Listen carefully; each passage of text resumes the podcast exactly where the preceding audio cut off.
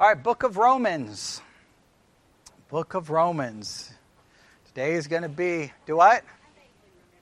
I know, I know. So, you're, you're, you're, you are excused for uh, not doing well on the review on this. Okay.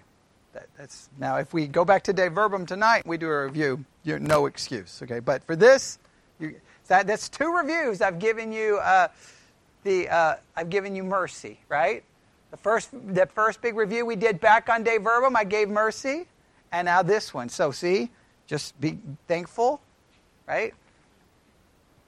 Okay, yeah, okay, right. So, all right, here we go. All right, Book of Romans. Now there is no obviously easy way to jump back into this. So we're going to have to just kind of work our way back through a whole lot of information and try to get us um, all on the same page so that we can move forward. Go, uh, uh, you know, in another sermon because this one, there's no, if I just doing the review is going to take up the whole sermon. So I'm going to do my very best to try, try to get us there. All right. Now I'm not going to go review everything about the overview of the book and all of that. I'm not going to do that. But let's go back to uh, Romans chapter one. Romans chapter one, and let's start with a very important uh, principle here because I think it's very important. Um, in verse 16, we have a very famous verse that everyone knows. A lot of people memorize it. Romans chapter 1, verse 16, where Paul, writing to the uh, believers at Rome, or to the individuals at Rome, he made this very clear that he is not ashamed of something. And what is he not ashamed of? The gospel of Christ. And when we say the gospel, remember we talked about the, the Greek word, right? Evangelion. We talked about how it was used in uh, the Septuagint um, and you know the Greek translation of the Hebrew Scriptures. We talked all about that. I'm not going to ask you to re- remember all of that, but but ultimately, when we when he says he is not ashamed of the gospel, in simple terms, what is he referencing? Okay, good news is how we typically translate it the message of salvation, right? Found in Jesus Christ. The message that Jesus came to die for us as sinners and putting our faith in Him. The death, burial, and resurrection of Christ for our salvation, right? A message of salvation. So he's not ashamed of this message. Why is he not ashamed of this message? There's power. Now, this, remember, we stated that there's probably a reason he states it this way because Rome understood what? Power. And he's like, this message, and this message that is going to be attacked, you may even be embarrassed to have this message, right? I, am embarrassed to share this message with people. Don't be embarrassed of it because it is powerful. And powerful in what way? It has the power of, of God to salvation. Everybody see that? Right?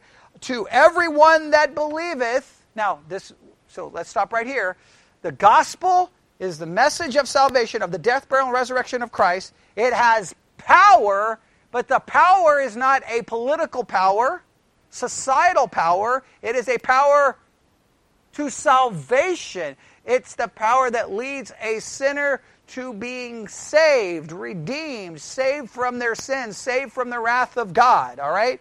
Now, it's, but the power of the, salvation that comes from the gospel is only to those who do what? Believe. There has to be belief or there is no salvation. And this gospel, this power, this salvation is for whom? Okay, Jew. Uh, yeah, well, it, says to everyone that believeth. That's you got to believe to get it but very he makes it very clear to the Jew first and also to the Greek or Gentile. Jew and Gentile world. Now, this is very important because this sets up a major argument for how, the, for how the rest of chapter 1 and the rest of chapter 2 proceeds.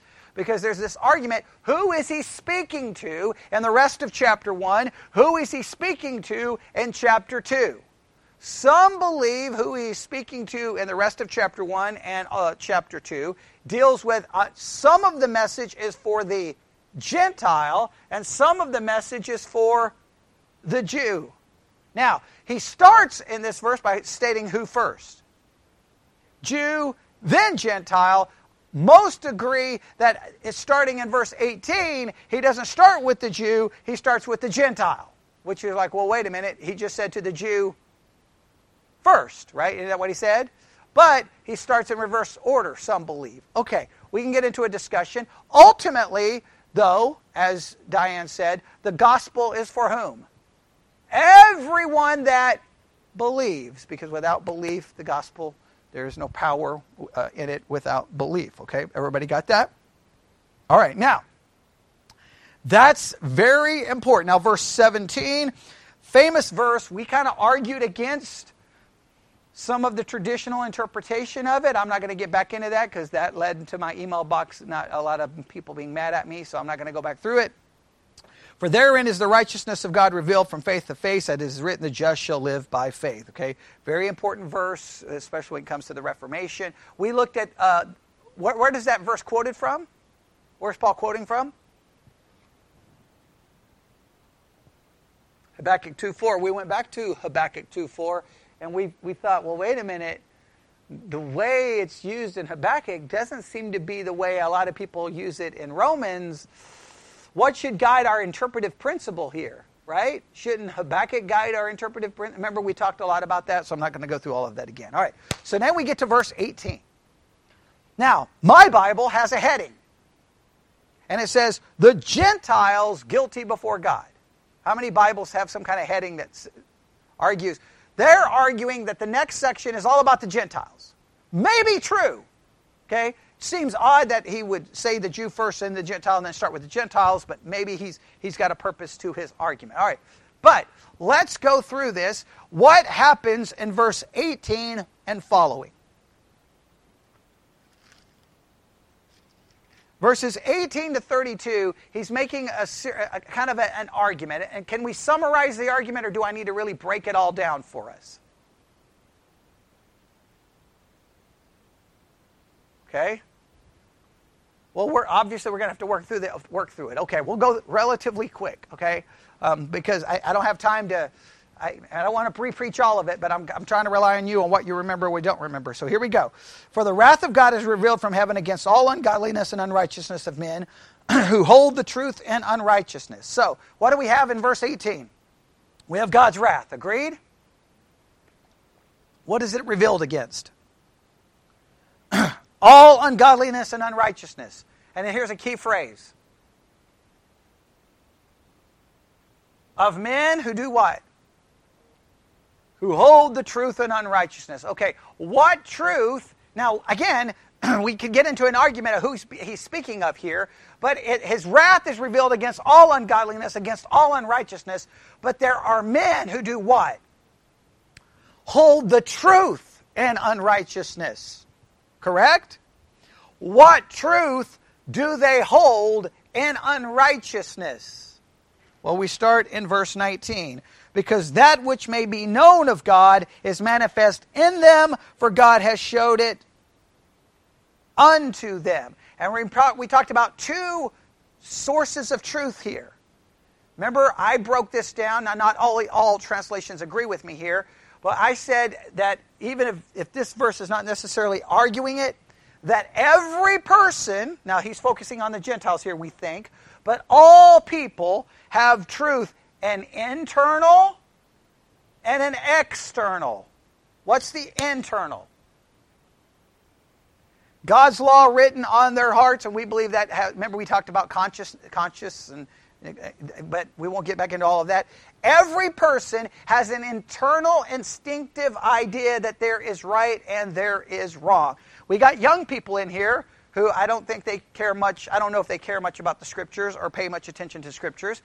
Sometimes I don't think they care much about what I have to say. Okay, but they they and no matter if they care about God, no matter if they read the scriptures, no matter if they care at all, I guarantee you Monday, Tuesday, Wednesday, Thursday, Friday, you hear them speak about things being right, being wrong, that's not fair. Can you believe so and so did this? Can you believe so and so did that? Issuing a lot of judgmental language.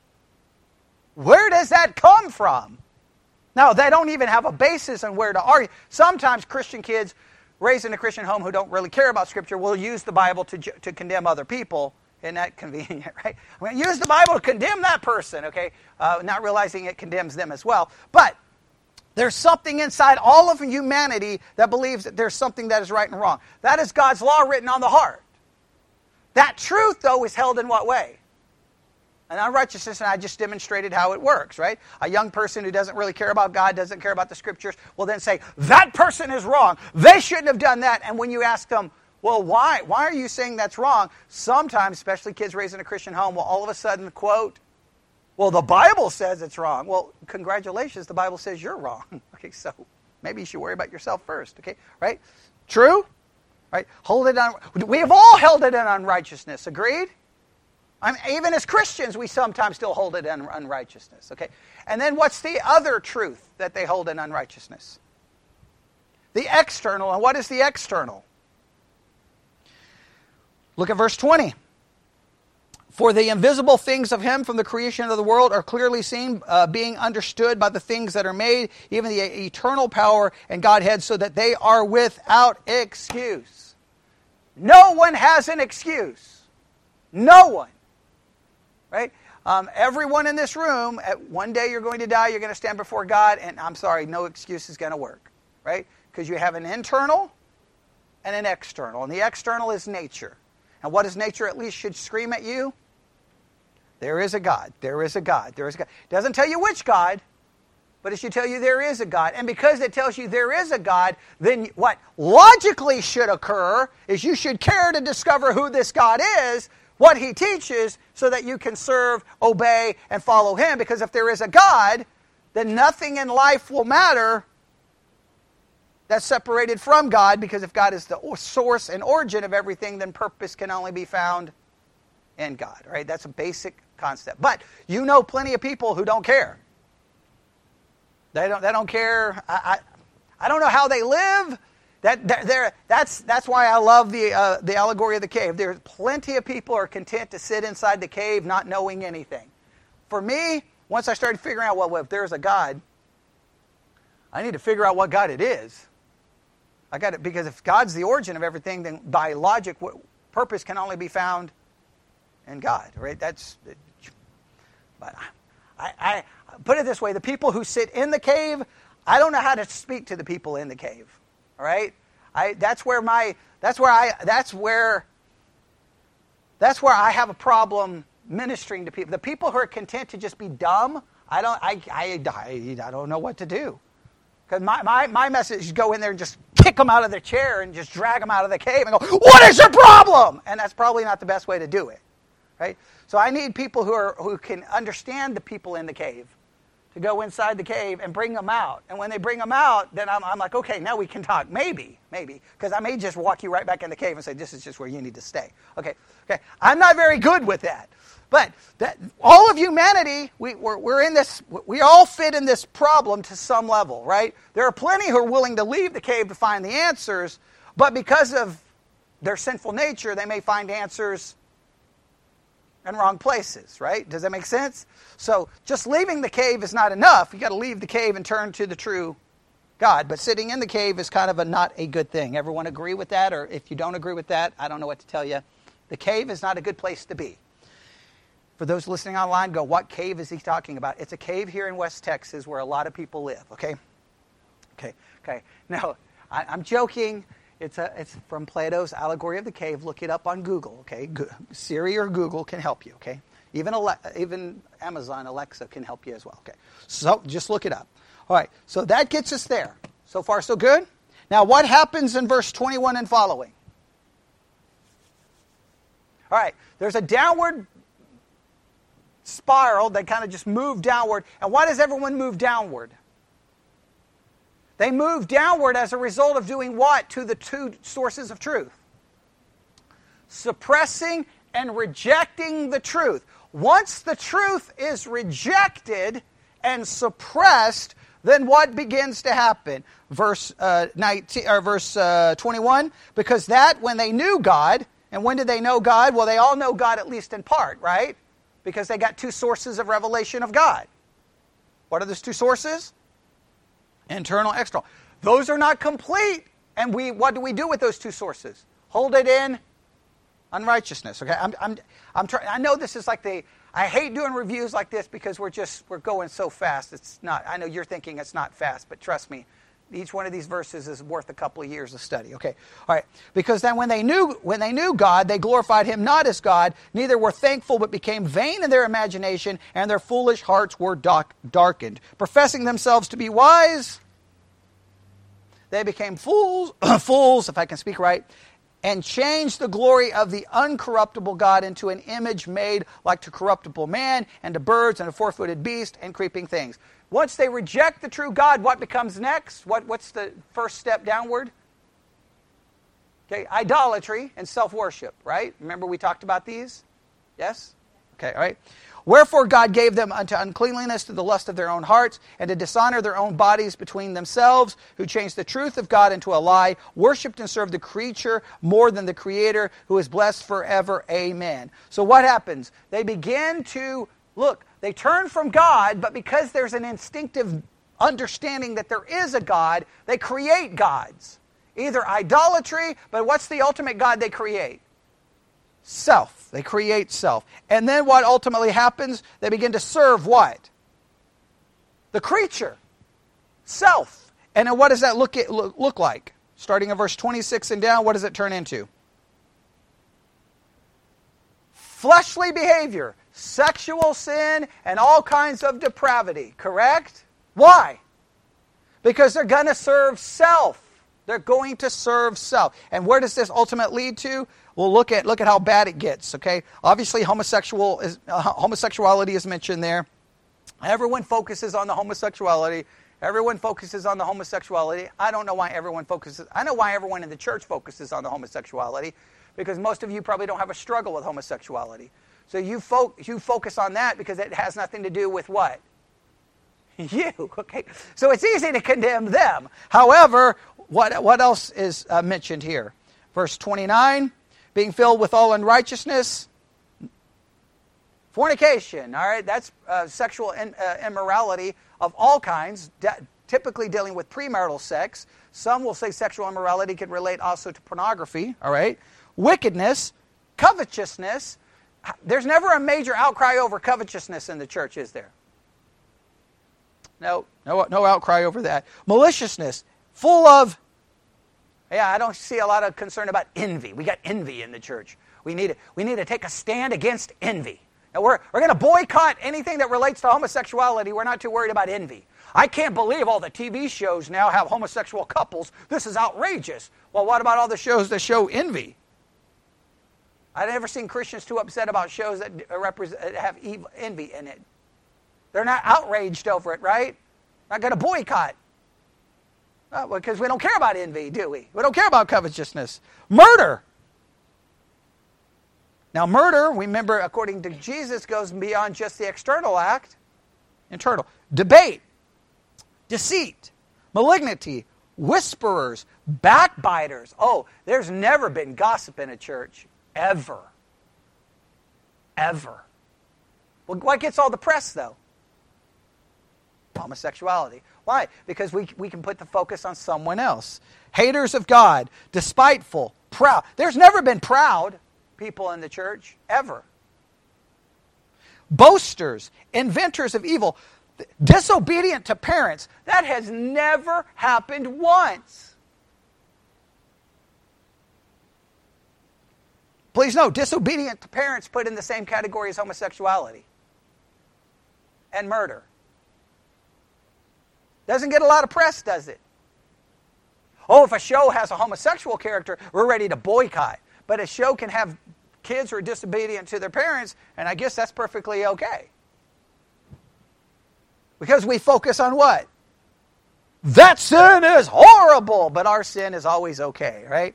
Without understanding, covenant breakers, without natural affection, and implacable unmerciful, who knowing the judgment of God, they who commit such things are worthy of death, not only do the same, but have pleasure in them to do them. Please note, the worthy to do death, worthy of death, seems to imply, seems to include whom? All of these things. What always gets the press about put, wanting to put, put to death? Homosexuals. That's who we want put to death. We don't want all these other things put to death because it would include what? Ourselves. So when you have preachers up there screaming, homosexuals should be put to death, we'll go through the rest of the list because the next the first bullet that should be fired in killing a person will probably be the pastor preaching the sermon himself. Amen? All right. So, but all of those things occur for why do all those things occur? I want to make it very clear. Why do all of those things occur? I'm trying to make sure we have a logical progression in thought here. We reject the internal and external witness, the revelation of God. And as a result, what do we begin to worship? Ourself. And when we worship self, what do we want to please? The creature more than the creator. And then what do we do? What is our natural self made up of? A sinful, fleshly desire. So we begin to try to please the flesh. And we do that in what kinds of ways?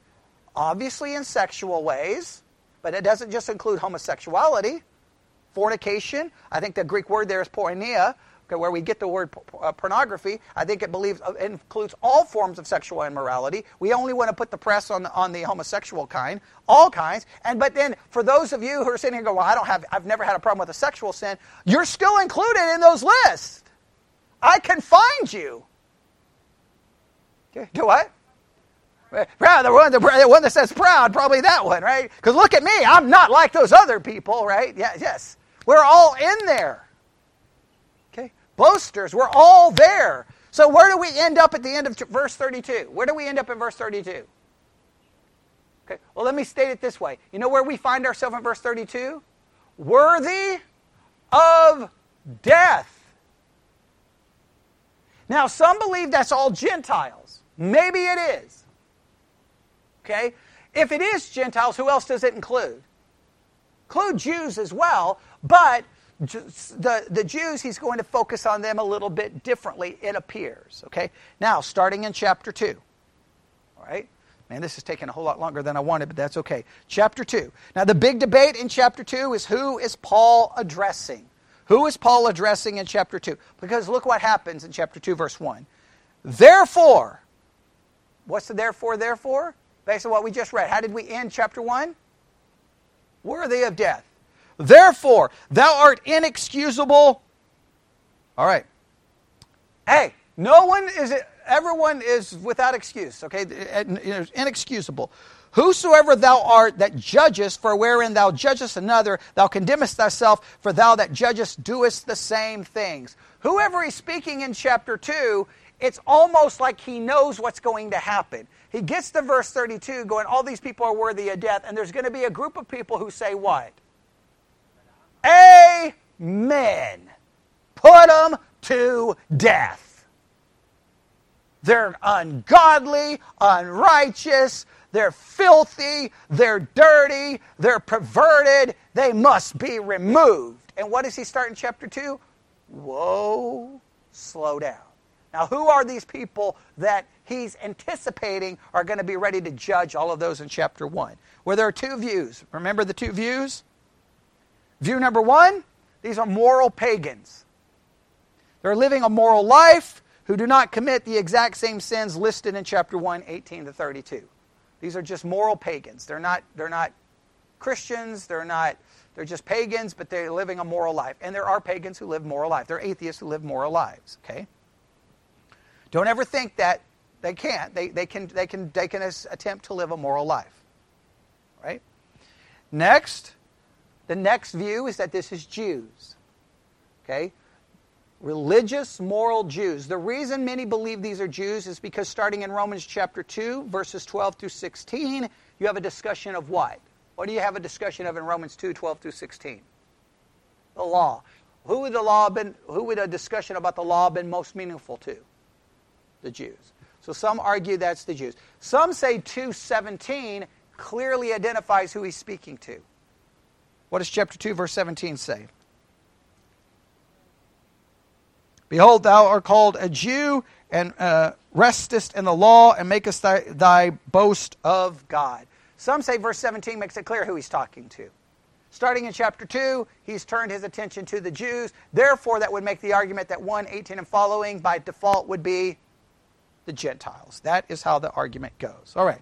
Whoever it is, Paul sets out to make some important points. Okay, whoever it is, we're going to think it's the Jews, but whoever it is, he's going to try to make some important points. Are you ready to list all the points Paul wants to make in chapter 2? Right? We're just going to make a list and try to work through these as fast as we can. You ready? Here we go. This is we're going to play this game a little different this morning. All right? I'm going to give you verses, you tell me what point he tries to make. All right? For those listening online, I know you're like, wait a minute, you're not going to read them to me? No. So you're going to have to, if you're listening in the car, pull over. Okay? All right, here we go.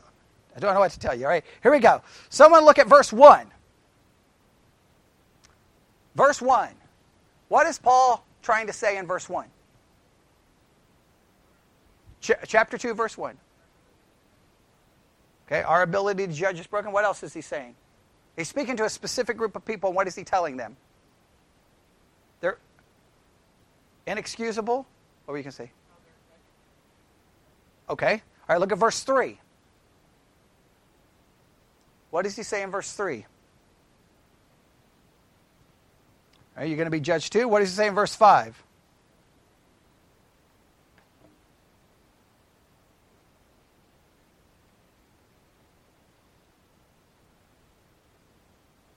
One, three, and five. What's Paul saying? I'll help you. Chapter 2, verse 1. Uh, Therefore thou art inexcusable, O man, whoever thou art that judgest, for wherein thou judgest another, thou condemnest thyself, for thou that judgest doest the same things. Everybody got that? They do the same things. Verse 3. And thinkest thou this, O man, that judgest them which do such things, and doest the same, that thou shalt escape the judgment of God. Verse 5 But after the hardness and impenitent heart treasured up unto thyself wrath against the day of, of, wrath and revelation of the righteous judgment of God. Simply put, what is the first point he wants them to, to realize is this You are guilty. Now, yes, Sarah was right. They're, they're going to be judged. Yes. Their judgment is broken. Yes. We did a long discussion on that. But the main thing to get is they're guilty. And they're guilty in what way?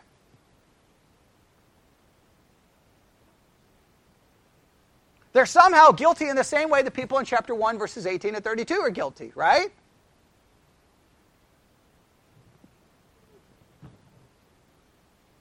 Right. But the main thing I want you to focus on here is they're guilty. They're guilty like who? The individuals in 1, 18 to 32. Now, he keeps saying they do the same things. Do they do the same things in the same way? We probably don't think they're doing things in the same way, but what we remember a very important truth Jesus condemns external sin as well as internal. Matthew 5 and following, you can commit adultery by actually committing the act, but you can just look and with lust commit adultery. You can murder with the external act, but you can murder in your heart. So Jesus condemns both. They may not be guilty in the exact same way the people in 1 18 to 32 are, but they're still guilty. Probably in what way? They look outwardly, they probably look very religious, but inwardly they are sinful. It's hard for Christians to. Here's the thing Christians will condemn homosexuality to the 19th level of hell and say that a person cannot be a Christian and have homosexual desires. That's been a big debate over recent years. I will never understand how we can say a person can't be a Christian and have homosexual desires. It makes no sense because all of you are Christians and you all have sinful desires.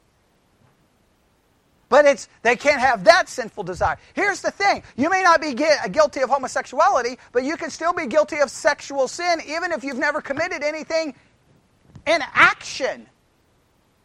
You can still be guilty of murder, even though you've never murdered anyone. From a biblical perspective, there are people sitting in prison today who are murderers, and you're no better than them. Now you're going to like, well, I am. Well, you may be in a very like humanistic approach. They took a life, but you've taken a lot of lives in your mind and in your heart. You've probably taken mine a few times. Right? Don't shake your head. No, you probably have. Okay? You may have brought me back to life, but you've probably killed me. Just bring me back to life to kill me again, okay? All right? So just please, please note there are prodigal sons and there's older brothers. Remember the story? The prodigal man, he went off and he was, he did it all. He was horrible. Ended up in a pigsty, right? Man, what a mess. But his older brother sat at home looking all good, looking all right. But what do we discover about the older brother? He was a prodigal, he just never left home. His heart wasn't right. He was bitter. He wasn't excited his brother came back. Okay, everybody remember the story? Okay, all right. All right. So, that is very important. Everybody got so everybody got that, okay? So what's the first major point he wants everyone to know? They're all guilty. So no matter who the ultimately it doesn't matter who he's speaking of in which chapter if it's Jew or Gentile because where do they both end up? Guilty, worthy of death. Okay, very important. Okay. Next very important truth that I want you to see, all right? I think this is very important. Um, let's see here. Look at verse 2. What lesson does he want us to learn in verse 2? Romans 2 2.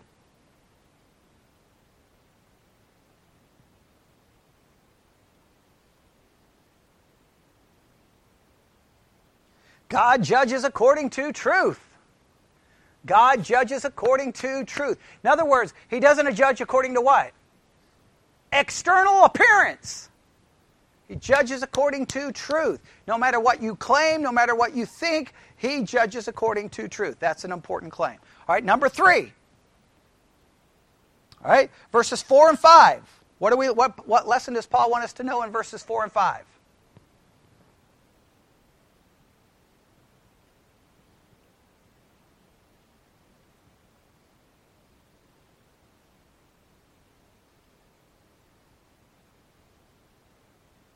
Those listening online, no, not everyone in the church died. They're just sitting here looking at me. Okay. They are present. Okay. They're probably thinking, what happened? No one is speaking. What happens in verse 4 and 5? What lesson? What does he want us to know?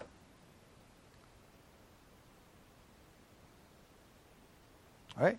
Okay, he doesn't want he wants them to know how good God is, but what does he want them to know about the goodness of God? It should lead to repentance. Now, if he's speaking of Jews, this makes sense. Let's read it again. Or despise, despisest thou the riches of his goodness and forbearance and long suffering, not knowing that the goodness of God leadeth thee to repentance, but after thy hardness and impenitent heart, treasure up unto thyself wrath against the day of wrath and revelation of the righteous judgment of God. If he's speaking of Jews, verse 4 and 5 would be very powerful. What has the Jews experienced? The goodness of God. I mean, what have they? They've received everything, have they not? I mean, they've received covenant, they've received blessing, they've received deliverance, they've received prophets, they had the law, they had the tabernacle, they had the temple, they had kings, they had judges, they had everything. Right? What should it have led to? Repentance. But here's the thing human depravity has a way of treating the goodness of God with complete, utter disdain. I'll give you an example. I've said it so many times.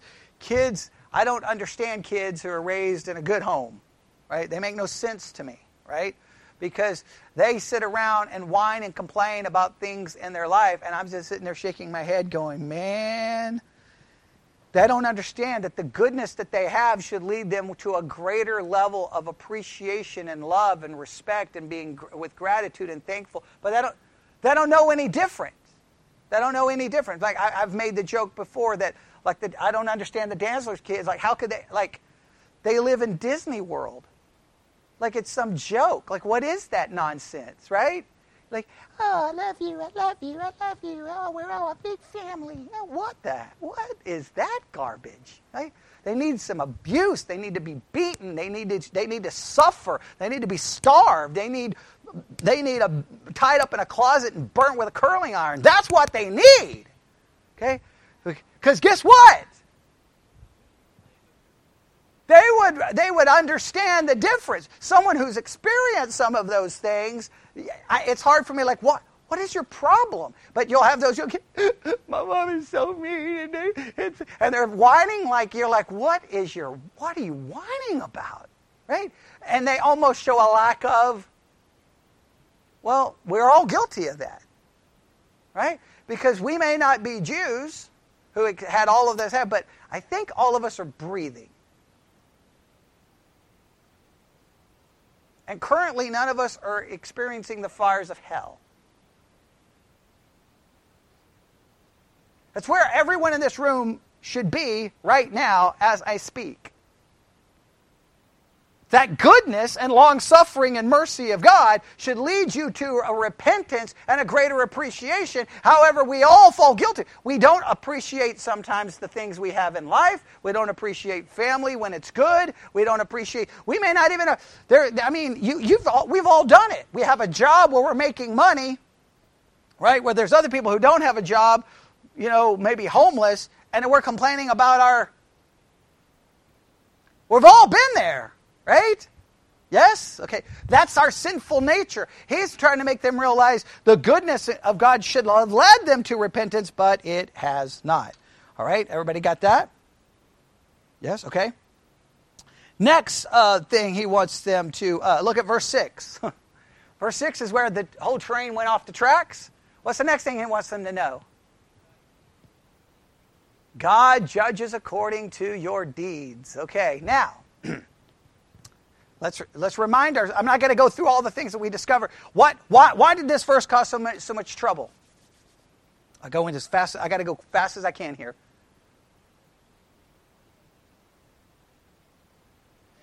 The Bible, yeah, the Bible seems to be emphatic that we're going to be judged according to our works, but how can it be judged according to our works if justification is by grace alone, through faith alone, because of Christ alone? Makes no sense. So we looked at all the theories, right?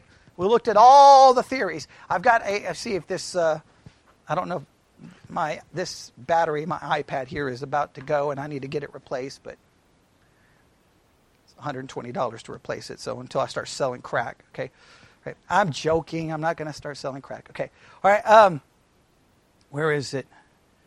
They have a this commentary I found yesterday, and I thought it was interesting. Um, and Romans 2 6 through 11, Paul was not teaching salvation by character or good deeds. He was explaining another basic principle God's judgment. God judges according to deeds, just as he judges according to truth. Paul was dealing here with the consistent actions of a person's life, the total impact of his character and conduct. For example, David committed some terrible sins, but the total emphasis of his life was obedience to God. Now, remember we talked about all the theories that are out there? That theory sounds good if you have, I guess, if you don't give it three seconds of thought, but if you give it three seconds of thought, it seems to go against completely the teaching of justification by faith. And that author believes in justification by faith alone but he just taught a theory that contradicts it because this is what he's saying. Here's, your, here's Bobby's life, right? All right, here's his sin. Oh, ooh, it dropped down. But here's the consistent nature of his life. Oh, oh, oh, come on, come on, come on. Yes, he's saved. Now, is that justification by faith? What did that just describe? Works. And what, what do you have to have? Enough consistency that outweighs your bad. Why? Why is that in a Protestant commentary? That, that's, that's what we accuse Roman Catholicism of. So, how did we get around it? See if everybody remembers. If, if y'all don't remember this, I'm going to lay on the floor, curl up in the fetal position, and y'all can call an ambulance because we spent like six months on this. Okay, what was the view that we ultimately came up to because every other view fell completely and utterly apart?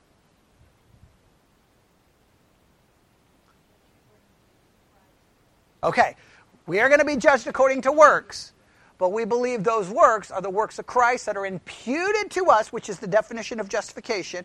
And so when we stand before God, the works of Christ, not the works I do. I want to make, because there was massive confusion in here when we tried to talk about it. It's not the works I do that Christ is doing through me, because that would still be my works.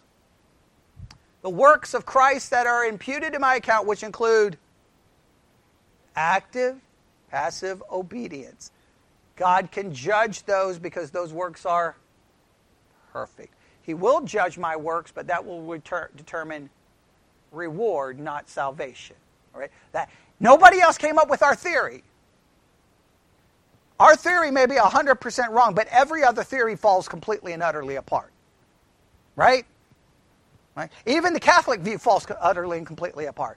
Because if my works are involved in any way, shape, or form, where am I going to end up? There's no way. There's, their system is convoluted as convoluted. Okay, I got to do this. I got to do penance. I got to do this. I got to do this. I got to do this. I got to do. Well, it's just look. The average Catholic doesn't do all the things that they're supposed to do. You know why? Because the average Catholic is what? A sinner. I mean, come on. Would y'all do all the things you're supposed? If y'all were Catholic, well, y'all wouldn't start doing all the things you're supposed to do. Would y'all be going to daily mass? No, you wouldn't. No. Were you doing the rosary? You wouldn't do it every day. You're not going to do the liturgy of the hours. You're not going to do half the things you're supposed to. You wouldn't be doing any of it. But yeah, but they all pat themselves on the back that they're somehow going to. No, you, it, it's it's not that simple. Does that make sense? All right. So, but God judges according to deeds. Now, what does He do in verse eleven? Now remember, verse six all the way to 11 is, is what he basically does what in 6 through 10? Says God's going to judge according to deeds, and he says it a bunch of different ways, right? If you do good, what happens? Eternal life. If you do bad, condemnation, right? Everybody agree? He, he emphasizes it like there's no way to get around what he's trying to say, right? Now remember, what, is some, what do some pastors do with verses uh, 6 through 10? Claim it's hypothetical. Only problem is, why did we not go with the hypothetical view? Because even if we went with the hypothetical view, the idea that God judges according to works is all over the Bible. Can't be hypothetical. Now, I do believe, make, make this very clear, if you read Romans straight through, it makes you want to say this is hypothetical. I agree. But it doesn't work. It, it's, I think what he's ultimately going to say here is this God's going to judge you according to works, right? Because so far, make this very clear, in chapter 1, verse 18 to chapter 2, verse 6, he's dealing with two groups of people. Would you argue that the two groups of people he's, he's speaking of are not saved?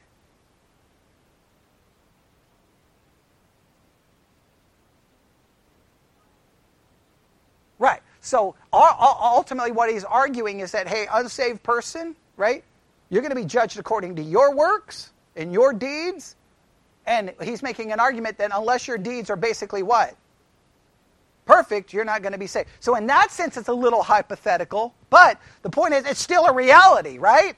Now, later on, he's going to have to tell us, I think ultimately what we believe, he's going to teach we're justified by faith, which is the imputed righteousness of Christ, and if that includes his works, then my, I will be judged according to deeds too, but it's the deeds imputed to my account. Does that make sense? All right, I think, I think so. All right, what does he do in verse 11?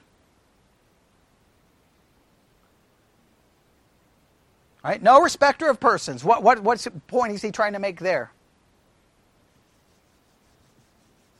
He's going to judge Jew and Gentile the same. Now, this does not negate promises made to Israel. Okay, this is where amillennialists come and just try to do away with, you know, I don't know, 900 books of the Bible. Okay, obviously there's not 900 books, but you get the idea.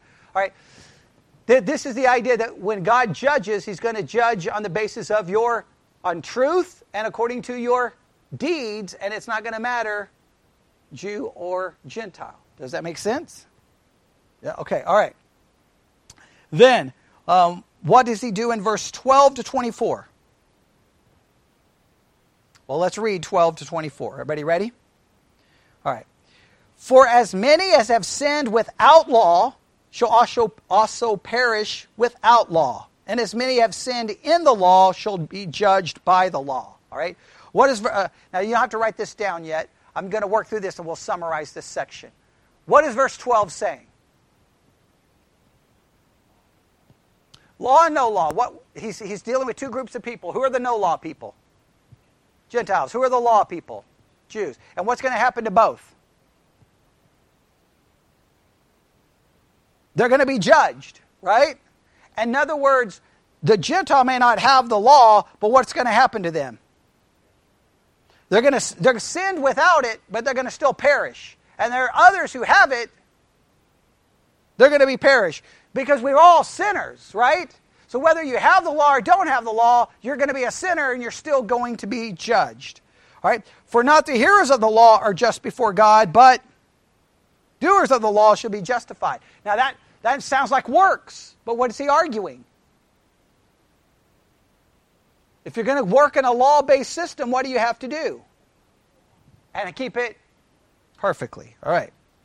For when the Gentiles, which have not the law, do by nature the things contained in the law, these having not the law are a law unto themselves, which show the work of the law written in their hearts, their conscience also bearing witness, and their thoughts the, the meanwhile accusing or else excusing one another. And the day when God shall judge the secrets of men by Jesus according to my gospel. Uh, Behold, thou art called a Jew, and restest in the law, and makest thy boast of God, and knowest his will, and approvest the things that are more excellent, being instructed out of the law, and are confident that thou thyself art a guide of the blind, a light of them which are in darkness, an instructor of the foolish, a teacher of babes, which hast the form of knowledge and of the truth and law. Thou therefore, which teachest another, teachest thou not thyself? That thou preachest a man, preachest a man should not steal, dost thou steal? Thou sayest a man should not commit adultery, dost thou commit adultery? Thou that abhorrest idols, dost thou commit sacrilege? Thou that makest the boast of the law, through breaking the law, dishonoreth thou God. For the name of God is blasphemed among the Gentiles through you, as it is written. Okay, do you know what happened in verse 12 to 24? He mentions two laws Two laws are mentioned in 12 to 24. What are the two laws in 12 to 24? The law written on the heart. That's for whom? The Gentiles, right? I mean, ultimately for all people, but in this argument, he's making it for the Gentiles. They don't have an external law, right? They have an internal law. And what happens? They go, they sin against that internal law. And they break the law and they're going to be judged. And what do the Jews have? They have an external law and they walk around thinking that they're obeying the external law and teaching everyone else. They're going like, hey, don't do this, don't do this, don't do this, don't commit idolatry, don't commit adultery. And then what does he ultimately say about them? You're guilty. Now, what, how are they guilty? Maybe not of the external act, but of the internal act. And because of their sin, what had happened according to verse 24? That God's name is blasphemed among the Gentiles through you, as it is written. In other words, the Gentiles say, wait a minute, you're no better than us, while the Jews were running around claiming they were better. And we didn't we say that with the Pharisees? Running around condemning everyone, and what did they ultimately plot? To murder someone. But they wouldn't go into the house of a Gentile because they would be defiled, while they were planning to murder someone. We're, we're, all, we're all guilty of that. Why are we all guilty of doing this with truth? Because we hold the truth in unrighteousness. People pick up a Bible and they t- start using the Bible for their own means, right? And then they start using it to condemn this person, to condemn this person, to condemn that person, and never thinking, wait a minute, I, I, I'm guilty too. And sometimes while we're condemning people, we're actually sinning. Right? Yes? Okay. Then one last section. What's the last section about? 25 and following. 25 to 29.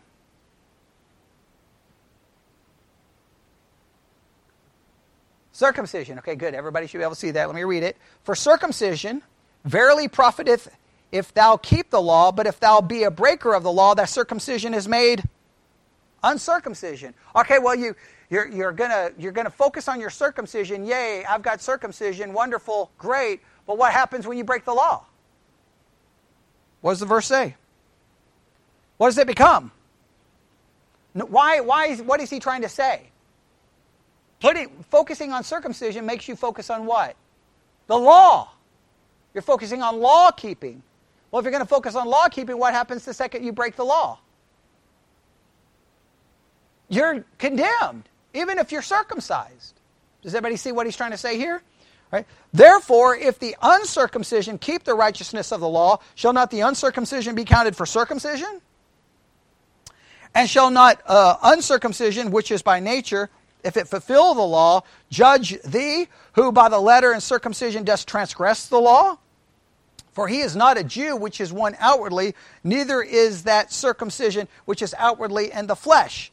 But he is a Jew, which is one inwardly, and circumcision is of the heart and the spirit, and not in the letter, whose praise is not of men, but of God. What advantage then hath the Jew, or what profit is, or well, now we're getting to chapter 3. We'll stop right there. Okay. He talks about circumcision, and what's his main argument here? External circumcision is not what's going to make someone right with God. What's going to make someone right with God is not an external act, right? But what? Well, he makes an argument. You, can, you could argue this two ways, right? we could argue this two ways. Circumcision doesn't profit anything uncircumcision doesn't profit anything. If anything's going to profit anything, number one, keeping the law, right? Does he not seem to imply that will work? Yes? Okay. And then, what does he say in verse 29? But he is a Jew which is one inwardly, and circumcision is that of the heart and the spirit, not in the letter, whose praise is not of men, but of God. In other words, what he's arguing is ultimately what's required is an inward reality, not an external law.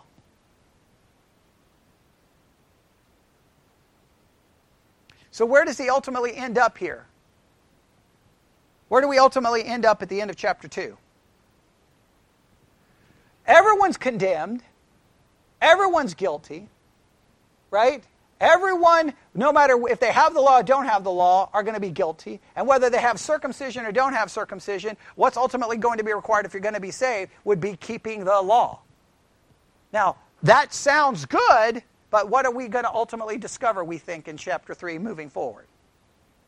No one can keep the law. Therefore, there has to be another means of salvation. That's where we think he is headed. So, what's the whole point about saying we're going to be judged according to our deeds? You will be judged according to your deeds if you are what? Without Christ.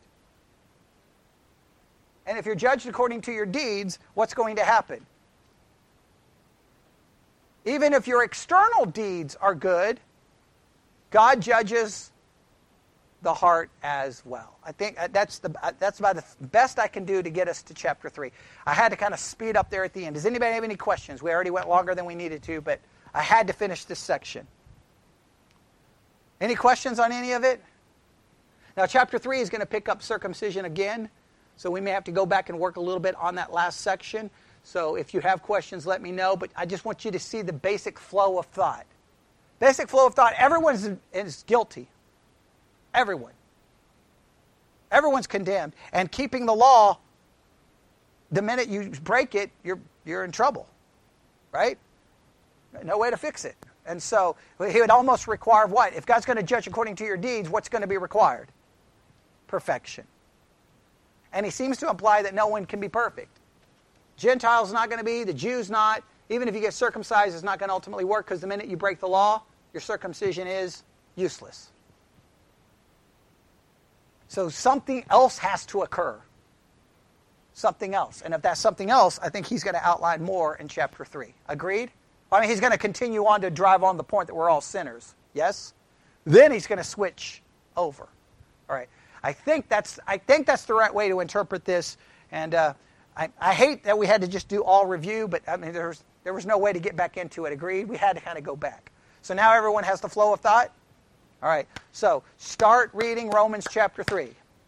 Now, I know I always ask you to do things and you don't, but please, please, please start reading Romans chapter 3 over and over and over and over because now you should have the flow of thought. You should now be able to figure out how 3 picks up the, the train of thought. You should be able to identify that. So Next Sunday, when I ask you to identify that, somebody better speak up, okay? All right, so that's very important. All right, let's pray. Lord God, we come before you this morning.